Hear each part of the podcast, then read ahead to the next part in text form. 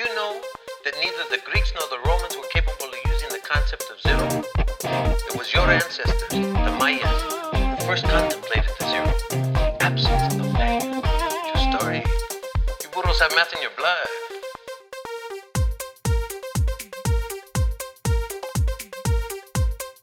Machete don't text.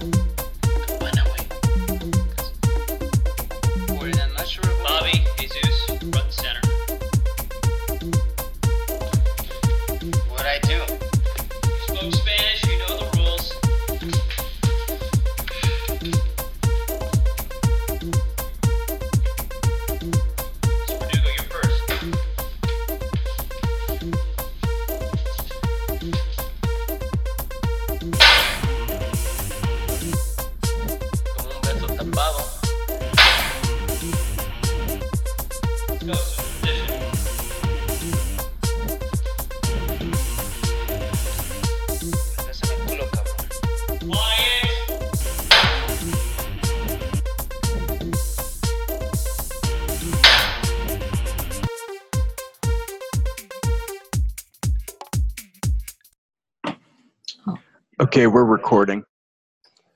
Greetings, dysfunctionals. Once again, I am Ernesto Mireles, And I'm Alex Yanish.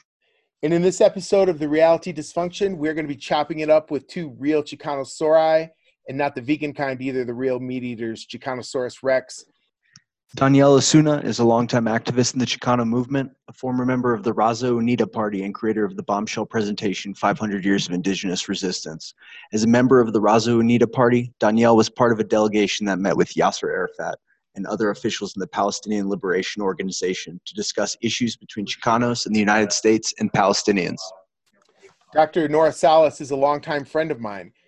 She is an assistant professor of history in Grand Rapids, Michigan. A student activist at the University of Michigan, Dr. Salas was a founder of the Chicano Development Center in Detroit, a member of the Brown Beret chapter at that time, and in the early 2000s returned to school at Michigan State, where we both enrolled in the MSW program and then in the Chicano Latino Studies PhD program, where she and I were members of the first cohort. And now you know the fighters. Let's get ready. Let's get to it.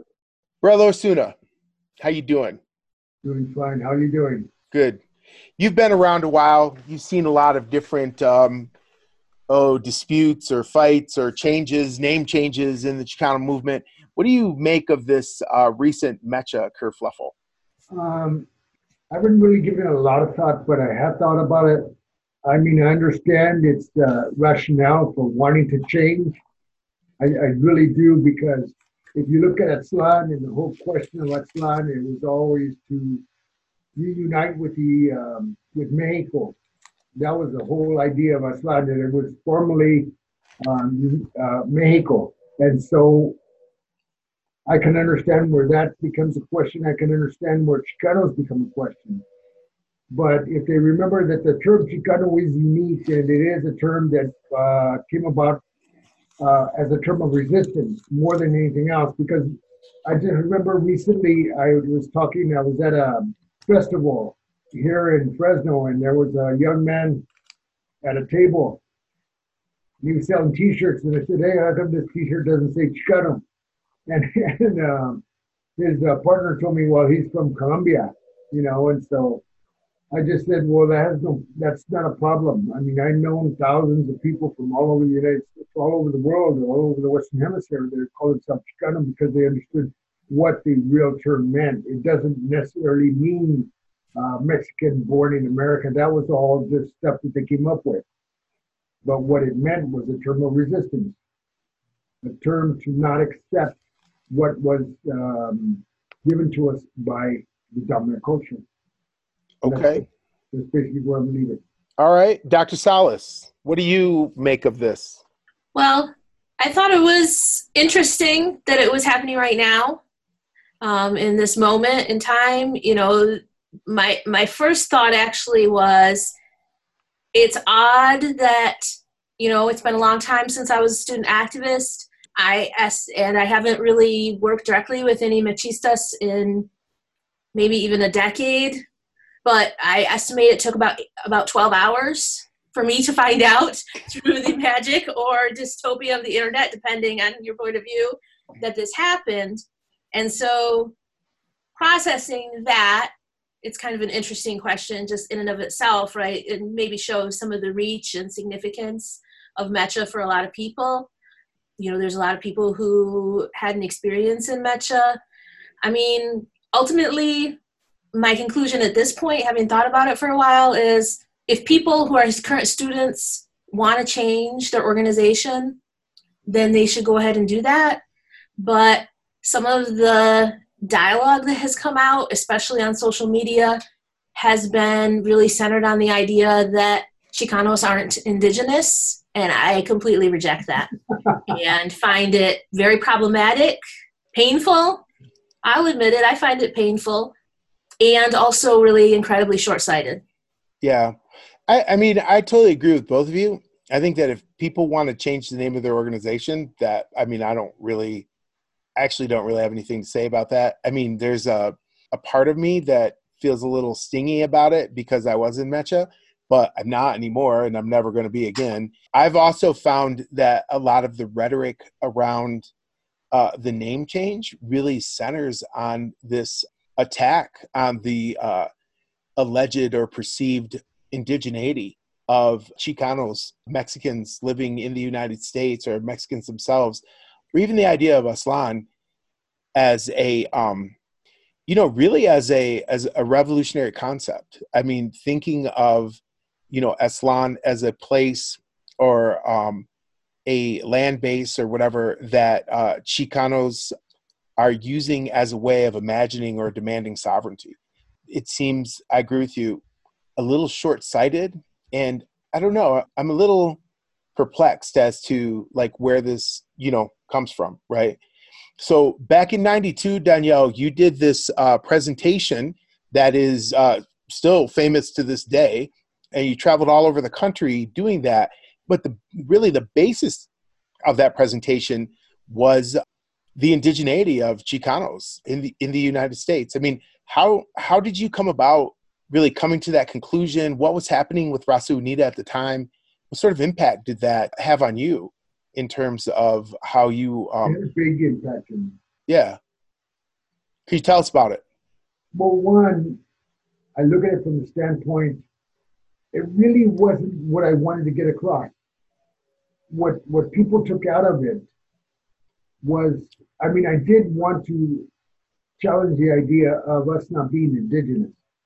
Now there's some reality to that, but everything that we read, everything that we go into and we research, and every every way, every direction that we go back, it's all based on European concepts.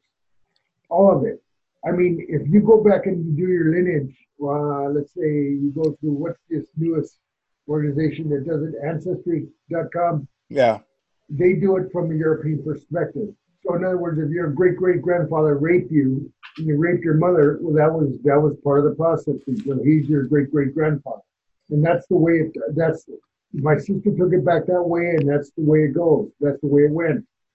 I just recently went to um, a Yaqui seminar where the Yaquis were um, registering people, open registration. So I went there, and they the first registration opened. I think it was in '98 and uh, even then, I didn't bother because why did I need to be a card carrying Indian in order to prove that I was Indian?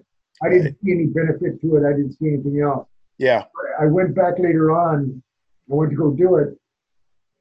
And uh, they said if I could prove some way that my great great grandfather or somebody within my family was related to him, then I can't prove it, then I could do it but that would be the only way.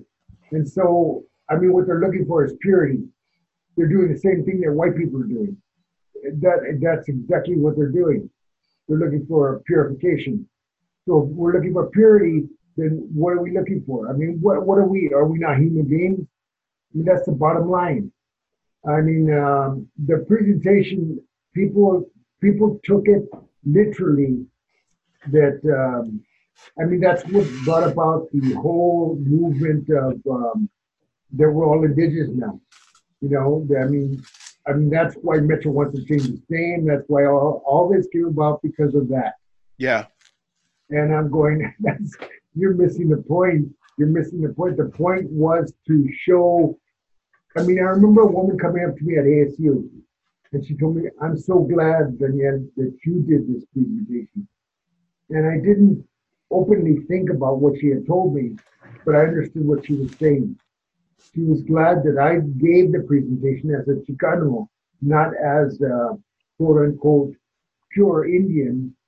So, I mean, what are they telling us? They're telling us if your grandfather happened to be white and he raped your uh, your mother, that's your fault. That's what they're saying to us. That's Yeah. what they're saying to us. And that's what white people are saying to us. So we're in the middle Yeah. we'll never get anywhere. And I saw it with the Trump uh, organization, uh, the Trump challenges, when he was campaigning, all the violence that was going around his speeches and stuff, so on and so forth. And um, I didn't like what I saw.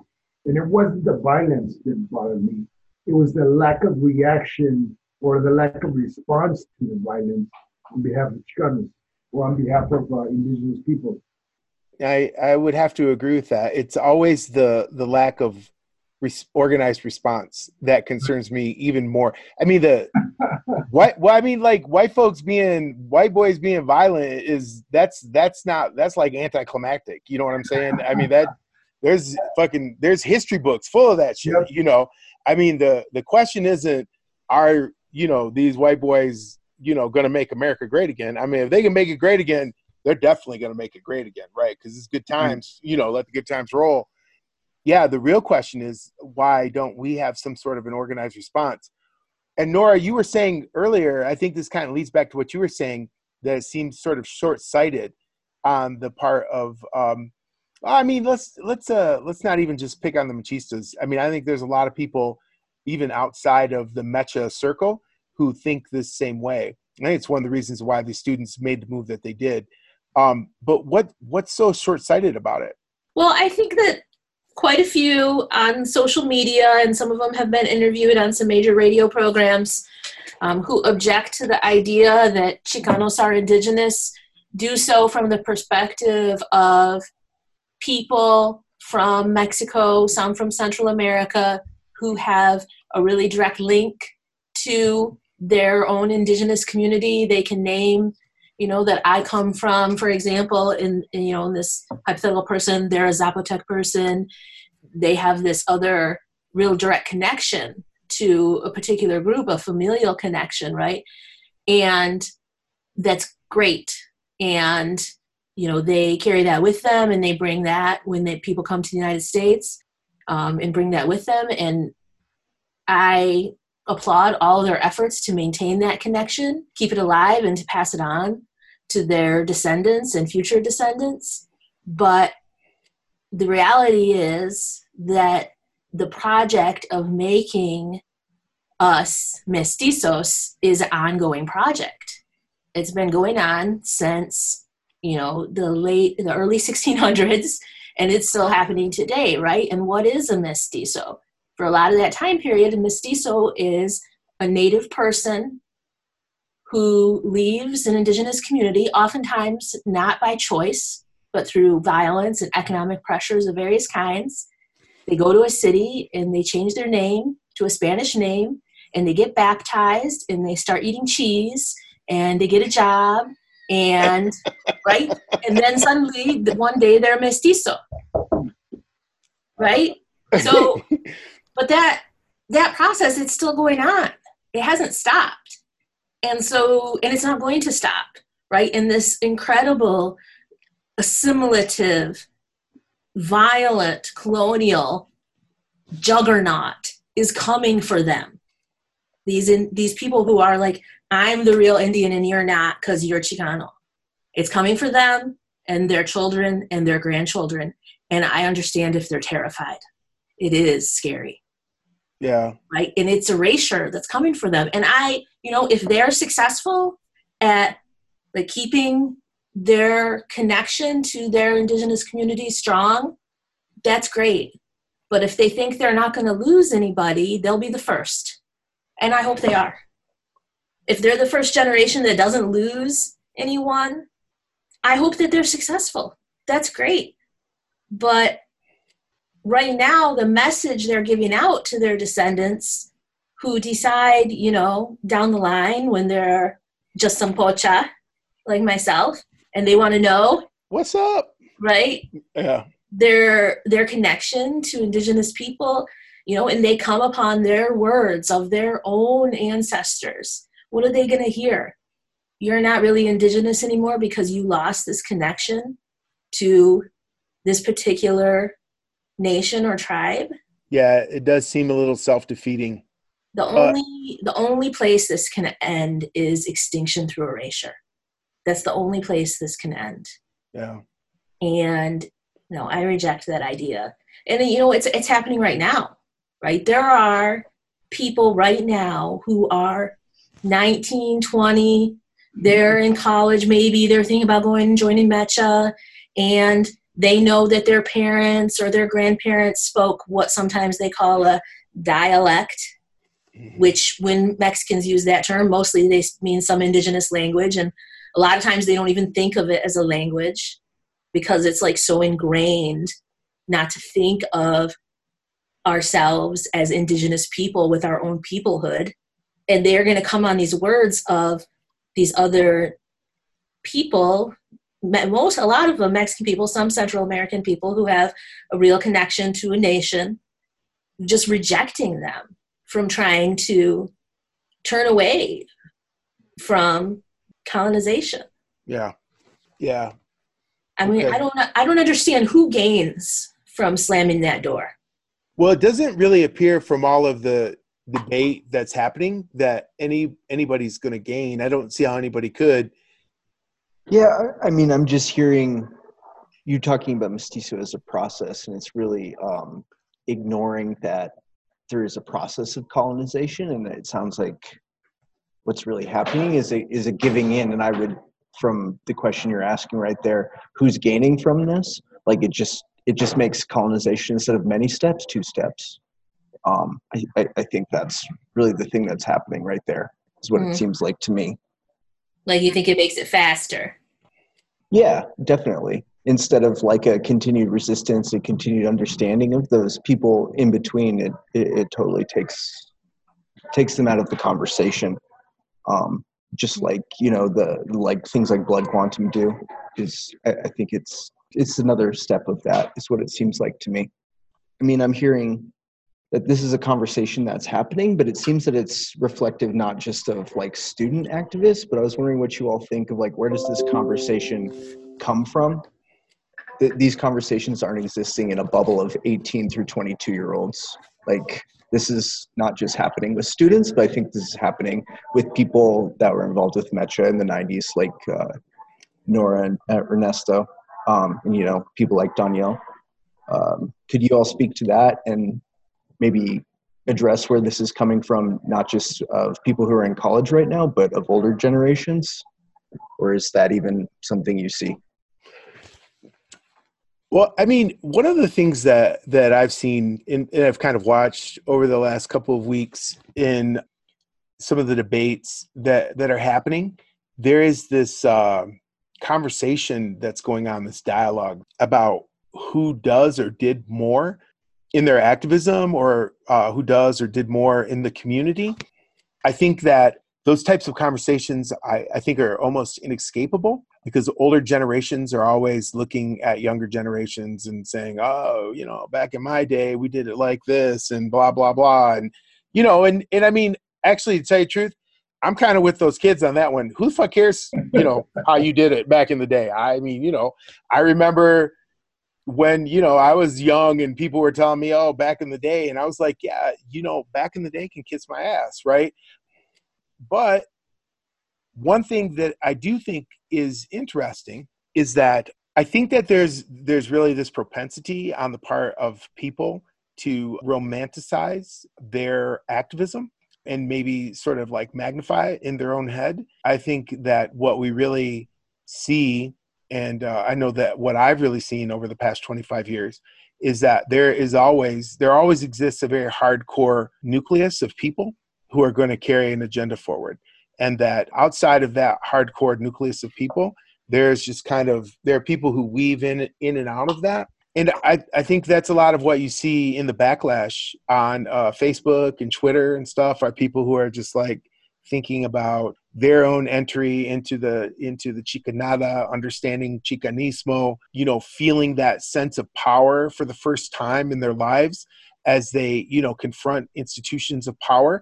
I mean i i get that i i really get that and i spent I've spent almost 30 years of my life doing exactly those types of things. But what I also know too is that outside of those feelings of nostalgia, what are people really doing to build political power? Mecha has a lot of potential, but if it's not the way that that potential is going or the direction that it's going to grow in anymore, then what that really means is that for those of us who feel really strongly about this, I mean, we have a responsibility. And even more than a responsibility, we have an opportunity to do the kind of organizing that we think should have been done or that could be done. I mean, think about this. This is one of the most disappointing things of all Who's the first Mexican guy that's going to run for president? It's freaking Julian Castro. Are you freaking kidding me? That guy is boring. And I mean, it's just like, yeah, okay, your mom was really cool, but you spent your whole life just like sucking up to the white establishment. Well, that's going to be the first Mexican that runs for president of the United States. If you ask people to make a list of Chicano or Latino leaders, like national leaders, they can't make a list because there aren't any. And I'm not even saying that there needs to be. What I'm saying is there aren't any. And so the question, I think, you know, it all goes back to how are we building organization? How are we building mass organization? How are we building mass mobilization? And, you know, the answer is, is that we're not. I mean, if we were, then DACA wouldn't be an issue. Dreamers wouldn't be an issue. I mean, there's over 40 million, there's close to 50 million Latinos in the United States today and we have this battle that we can't overcome for some people to get citizenship no there's a there's a bigger issue and part of it is our um our own inability to organize for that sort of power the other part is that well this might be another part of the discussion but i believe that there's a concentrated effort to um, maintain disruptive politics within the chicano latino community and not necessarily a part of the chicano latino community I believe that's the sort of thing that's going in. That's how I would begin to answer that question. You know, I thought of a couple of things when you were talking, and uh, thought about what you were talking about stuff. But I remember uh, Kwame Ture telling me, I think it was probably around 1998, just before he died. Uh, he already had cancer, and it was one of his last speeches he did. He said, that we are just moving stimuli around in our brain. He says we're organizing, but he says on the most part we're just moving stimuli around in our brain. He says we're taught by this system. It teaches us what we what we know. I mean, we read books and stuff, but how accurate is that stuff? How accurate is the books that we read, the historical books that we read? How accurate is everything? And if we're just moving stimuli around our brain what are we coming up with as far as answers? Maybe that's why we don't have the responses we're looking for. Mm-hmm. And maybe it's up to us to to make sure that those responses come about. Uh, although, how you? I mean, other than uh, being like Che Guevara, and, you know, and or, or Fidel Castro, and actually organizing revolution, an armed revolution, how are you going to do anything? I remember um, something SRO had for me. He says that we have to break the barrier of fear. And what he meant was not the fear that everybody goes through every day, you know, when somebody comes up and starts or something like that. He meant that the fear that stops us from moving forward, from really doing something, the fear for your life. Right. The fear to be able to do something regardless of what it's going to cost you. And um, I think we're breaking through these little barriers and little fear, you know, here and there, and we think we're being bold, especially with social media. People are doing stuff there that I can't believe, and this this generation is doing stuff that I can't believe. I'm thinking, you know, where are we with that? Where where is that stuff going? I mean, it's I don't see it going anywhere. The only thing that's that social media did for me, the only thing that Facebook ever did for me, put me in, in, in touch with old people, old friends. That that's all it did. Just put me in touch with old friends. That's why I dropped off. Dropped out. You know, I just put my daughter and son there occasionally, and that's about it. Yeah, Anyway, that's it. that's how I feel about a lot of my old friends too. I'm like, oh, it was good catching up with you. All right, block.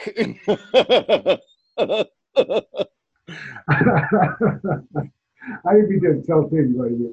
I'm gonna put this on Facebook. what about it, Dr. Salas? I think I lost track of the original question, or, I mean, I think from what Daniel said, right, definitely, I think the social media thing has twisted the kinds of conversations we have about politics. I'm no expert here in this at all, but there seems to be this idea that say declaring your opinion before the world is some sort of form of action Right, right, right. and I, I'm not sure what people are thinking that they maybe they think their their word has a lot of power, right? They just say it and it's like they're like a wizard or something. I don't know, but that's not how it works. You know, if you want to make your world real in the world, you have to do the work, and it takes time. You got to call people on the phone. You have to meet with people in person. You have to make lists. You got to have 22 meetings that last way too long. You know, these are all things that are a necessary part of trying to make a change, you know, of any kind. I think this, I think social media has really, I'm hesitant to draw conclusions because I am a historian and it's really easy, you know, for people to say, well, this is different than before and really is it very different from before? I mean, I don't know, but I'll draw a conclusion anyway. You know, it used to be that we when we organized in the 90s we would confront this like movie idea of what protesting did and how it worked right? And the movie idea like the one that people had seen the most when we used to organize in the 90s was the malcolm x movie right? And the movie idea was you know you have like a personal transformation and then you talk to some people and it's like really fast right? Because if they made a real movie of how it really works, it'd be five fools sitting around a room arguing for an hour about, you know, what are the 10 points going to be or who's going to talk and why. You know, it would go on for years and it would seem that nothing really happened, right? So that was the vision we used to confront. But now I think people are confronting this idea that if they just say things, that they can make it real in the world. I don't think that that's how it works really. I mean, and to your point, Todd, like, how come we can't do this? How come we can't do that? We have X many people, whatever. Well, I mean, a lot of those people aren't really invested in any way in change. Agreed. I think there's a lot of compromises that people make. I make a lot of compromises in my day to day life of what I should be doing or not doing. You know, when I try to be in, involved as, as I can and one thing about this time that is good is a lot of people are seeing the, some of the things that are happening here in the Trumpocalypse, and they are compelled to act um, to do something. And so the question about, like mentioned, this name change is, I mean, what are they telling people to do as a result of making this change? You know, and I don't think, I mean, I think a lot of the students in the group from what I, I read, went back and read their what's that thing called their prop their explanation of why they did this. Yeah. I don't know. There's this technical name for this. Maybe you can insert that in here in some sort of editing process. I don't know. Um, they, uh, Make it sound better.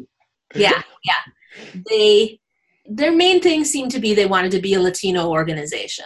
Right? It didn't sound like in their official statement that their main thing was to argue about how we weren't really indigenous people. But the people who seem like really excited about this change on social media that are just gleeful that they're rejecting Chicano identity in Aztlan are people who think of us well, the pr- phrase they've been using is "we're pretend Indians." Pretendians. Yes, Yeah.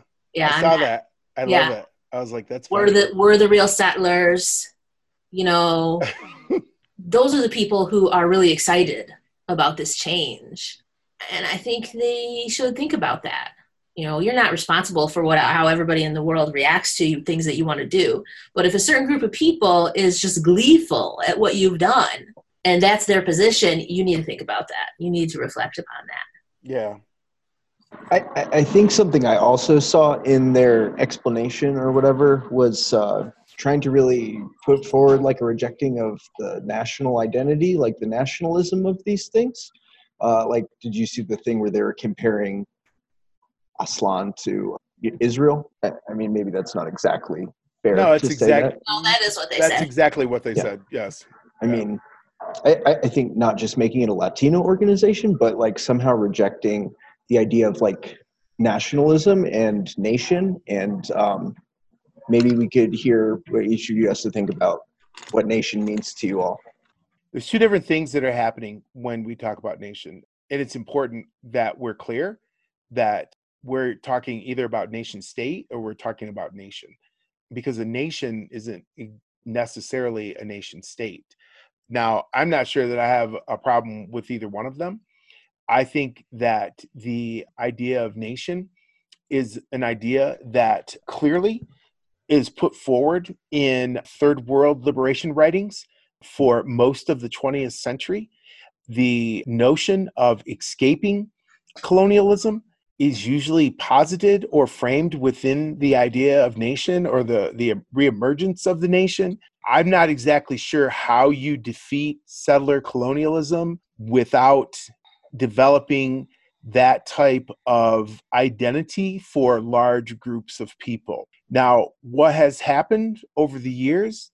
There have been some people who I would call very bad actors, that they have behaved badly and have identified as nationalists. And I think as a result, um, have somehow cemented the idea in people's minds that nation is um, synonymous with uh, homophobia or misogyny or transphobia. I just don't think that that is true at all. I don't think that there's any sort of empirical evidence that shows that those things are equal to each other or that one follows the other or that it's part of the essential nature of what a nation is. I do think, however, that as I've said in a recent speech that I did here at Prescott, that one definition of nation is the largest grouping of people that can command the loyalty of the individual. I think that that is a very good definition because what it actually does is it really leaves open what nation can be, right? I mean, if we think about the tremendous strides that have been made in the Chicano movement, the Chicanx movement against misogyny, against homophobia, against transphobia, huge, huge strides that have been made. What we know for sure is that those strides haven't been made because of the benevolence of settler colonialism. And so I think that it is something that we need to think about. I mean, if people are identifying themselves as Chicana, Chicano, Chicanx, and they are working within organizations like Mecha or like NACCS, right, that specifically identify them as uh, Chicana, Chicano, Chicanx, then um, they cannot dismiss the um, the implicit nature of the nationalism that they're practicing and what that nationalism has allowed to happen in terms of the fight against misogyny, against uh, homophobia, against transphobia. I think it's I think that's short-sighted on their part to say that that happened those th- those fights happened in spite of instead of through of. I- I think what you were saying too uh, about bad actors specifically in that, I, I think that there's also a bad faith argument going on about nationalism that's Sure. happening specifically in that paper that uses the example of what could happen if a nation is formed. You know, Aztlan is formed. I, I hope the listener is familiar with the, the text. We could put a, a link in there. Um, it's only a couple of pages, but I'd really like to hear Daniel. I mean, you as someone who met with Palestinian leaders, do you see Aztlan as more of a liberation movement like Palestine's nation, or as Israel is a it, it will create another colonizing force because I think that's what the big crux of this argument is about. I'd really like to hear your opinion on that. Are, are you familiar with the, the the piece that was put out? Just recently? Uh, it was put out two years ago, but it's been circulating as um, in the in the Mecha documents that they're putting forth why they did these things. They're using that as their um, one of the readings about it. And specifically, what what I got from it is that nationalism leads to things like Israel and the uh, oppression of a group of people, and it just uh, leads to a different kind of state oppression. Who put it out? Uh, out? this this kid who was a Batista, um, I can't remember his name, but I mean that's that's really the essence of the argument is that if Aztlan were ever created, that it would just be another Israel, except for that our Palestinians would be the uh, Native Americans that are here in the United States. Well, I don't see that per se happening. And I look at Us Media where I found where I found my beginning. Yeah. Was a political party, but it didn't. It never made it to ballot status. So it re, it reduced itself to just a political organization that uh, educated youth and educated itself about the politics that were going on within the confines the U.S. and the world in the Western Hemisphere. The one thing that was unique was it was the first organization, even before the left in this country, that took a pro position, pro Palestinian position. And that's that's what gained it the invitation to the Middle East. That everything that happened was because of that in 1980. And that's how that whole thing came about. I mean, all the people that were involved seriously saw themselves as revolutionaries. They literally did it's interesting to see the division of what went on in Texas with La Racinha, what happened in Mexico with La Racinha, what happened in California with La Racinha. There was a big difference depending on who was the leadership, who was the state chair for La Racinha in California, who was the state chair uh, for La Racinha in um, well, Mexico, who was the state chair in, in, in, in actually in Colorado, it was a crusade for justice. It wasn't they they were all registered La Smita, but that was about it. That was as far as it went. Everything they did, they did it under the better of the state. It just depends. I, I don't see it becoming the state of Israel. I don't see it just becoming the state of Israel. And I don't see us. I mean, I don't see that Aztlan is the whole question anymore. I don't see that it was ever the question. It was just an issue that was being that was brought up because that's what I was talking about. I mean, we would have taken the Pope, uh, Pope Palestinian position if it had nothing to do with what we were talking about at that time. Aztlan was just a banner or something to hold fist up to. You know, in other words, in other words, we're, I mean, even Mecha, even the founding of Mecha, it found itself on Aztlan, it found itself, it became a whirlwind, if you will, a whirlwind of what was going on around the, around the Southwest at the time the Chicano movement at the time. The U.S. quickly learned from the Black Power period of the 60s that what it needed to do was squash the Chicano movement. So that's why in 72, it had the division, the infiltration, everything else that went on uh, with La Racinha like it did with any other organization. I don't see, I just don't see that that's what would happen. Although I would always argue that there was only 3 million Palestinians they were scattered all over the world. I mean, they were uh, in refugee camps in, in Lebanon, there were refugee camps in Syria, there were refugee camps everywhere. The U.S. would do what it did. I mean, they had their own schools, they had their own medical, their own doctors, everything, everything. Right. And there were 40 million of us, and we had nothing. Yeah. We have nothing in the Southwest. Yep. We don't, I mean, we don't own anything. Yeah. So what are we talking about? Yeah. Why are we arguing that, that that would ever happen? Yeah. Yeah. Yeah. I mean, the Palestinians are a good example of nation building, a very good example of it. Yeah. Because they still don't have a nation. No, they have an authority. Say, I mean, Yep. every time they try to build it, they they wipe them out. They try to wipe them out. Yeah. I, I did read that that document where the person said, I think it's somebody from the Northwest, Pacific Northwest, Yeah. said that if Aztlan was created, that it would end up being a colonizer like Israel. And I think that it's important to, I don't think that's true, but nobody knows. And I mean, removing it from the National organization is not a way to find out what Aztlan would be. It's actually a way to never find out what Aztlan would be if it were to exist in that kind of sense as a nation state, which I do think there's a difference between a nation and a nation state. All nations are created by people. Um, one of the things that I think we always need to think about when we think about what would Aztlan be if it was more developed and had some sort of governmental authority. Well, there's a couple things. One is that nationalism is a weapon, right? Right. It's a weapon created by people.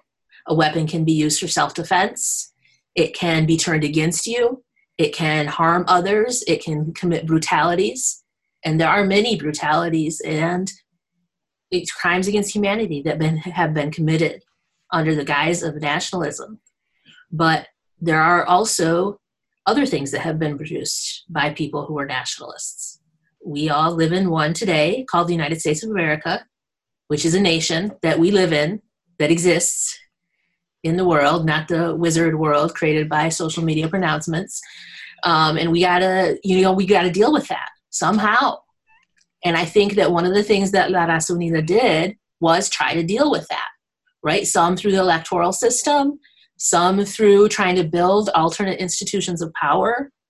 You know, the Chicano movement tried to deal with that through mobilizing this idea of Chicanismo and teaching people that there was another way to be that was not just a subject of what for most of American history, and I think one could argue today, right, a subject of a nation that really did not include a place for us other than as a colonized people, right?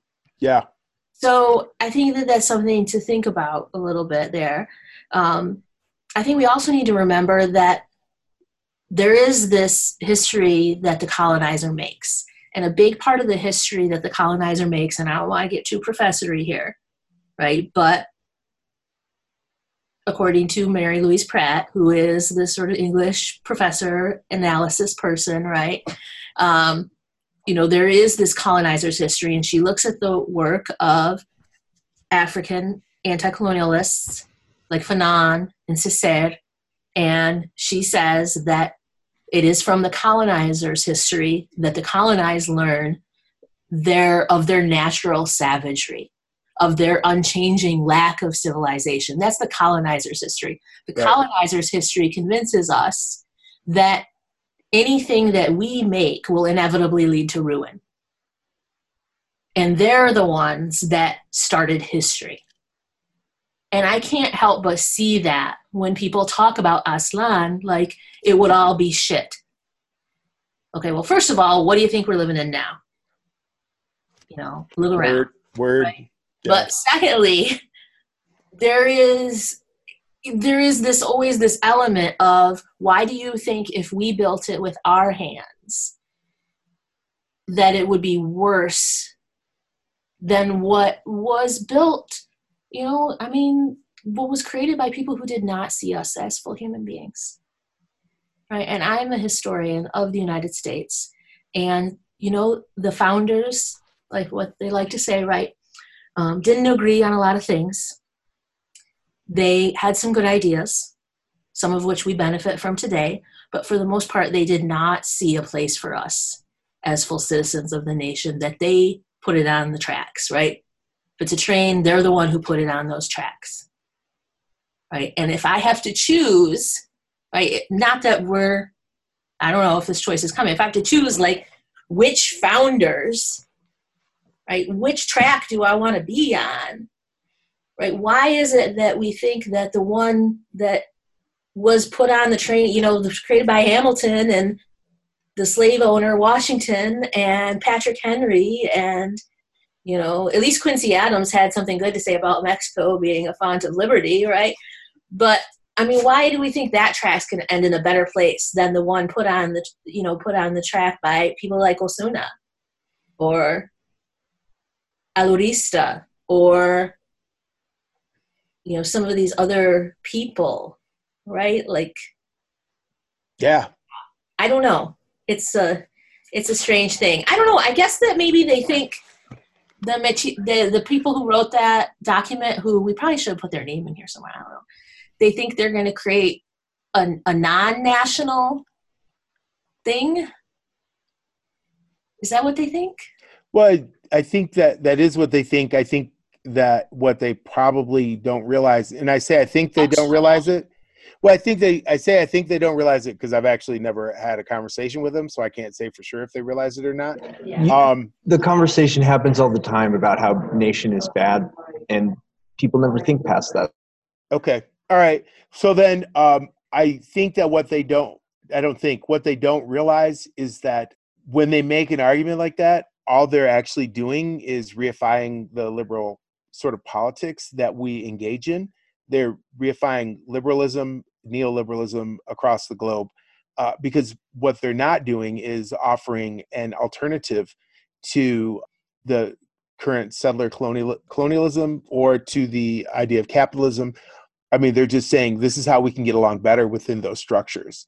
And of course, I mean, if you call yourself Latino, you can get along better within this structure than if you say, I'm Chicano, I'm indigenous. Because when you say that, then you got a problem. And it's not just with those people, it's with the people who run this place too. Because if settler colonialists are the ones who began history, as Pratt and so many other people say, then what that means is that our presence here as indigenous people um, is the uh, constant threat to that hegemonic narrative. I mean, we're we are the we are the fly in the ointment, which calls for that erasure. And I mean, I, I would say, you know, since the practice of in at least in the United States, since the practice of mass human slaughter has gone out of style, it took several centuries, but it has gone out of style. You know, there's still got to be a way to get rid of people. You do that through this blood quantum.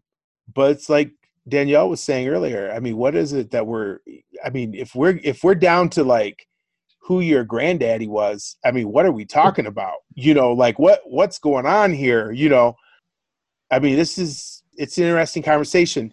Our time is actually up too, you all. And so um sorry about that, but we need to um, we need to keep these manageable. We'd like to thank everybody for listening. That's all the time that we have today. As always, I am Ernesto Mireles. I'm Alex Yanish. I'd like to thank the uh, dysfunctionals. We hope you guys tune in for the next one. We want to thank Dr. Nora Salas and I was going to call you Dr. Daniel Osuna. and the original Profe, Daniel Osuna. Thanks for joining us. We look forward to talking to you guys again. In the meantime, stay brown. Later.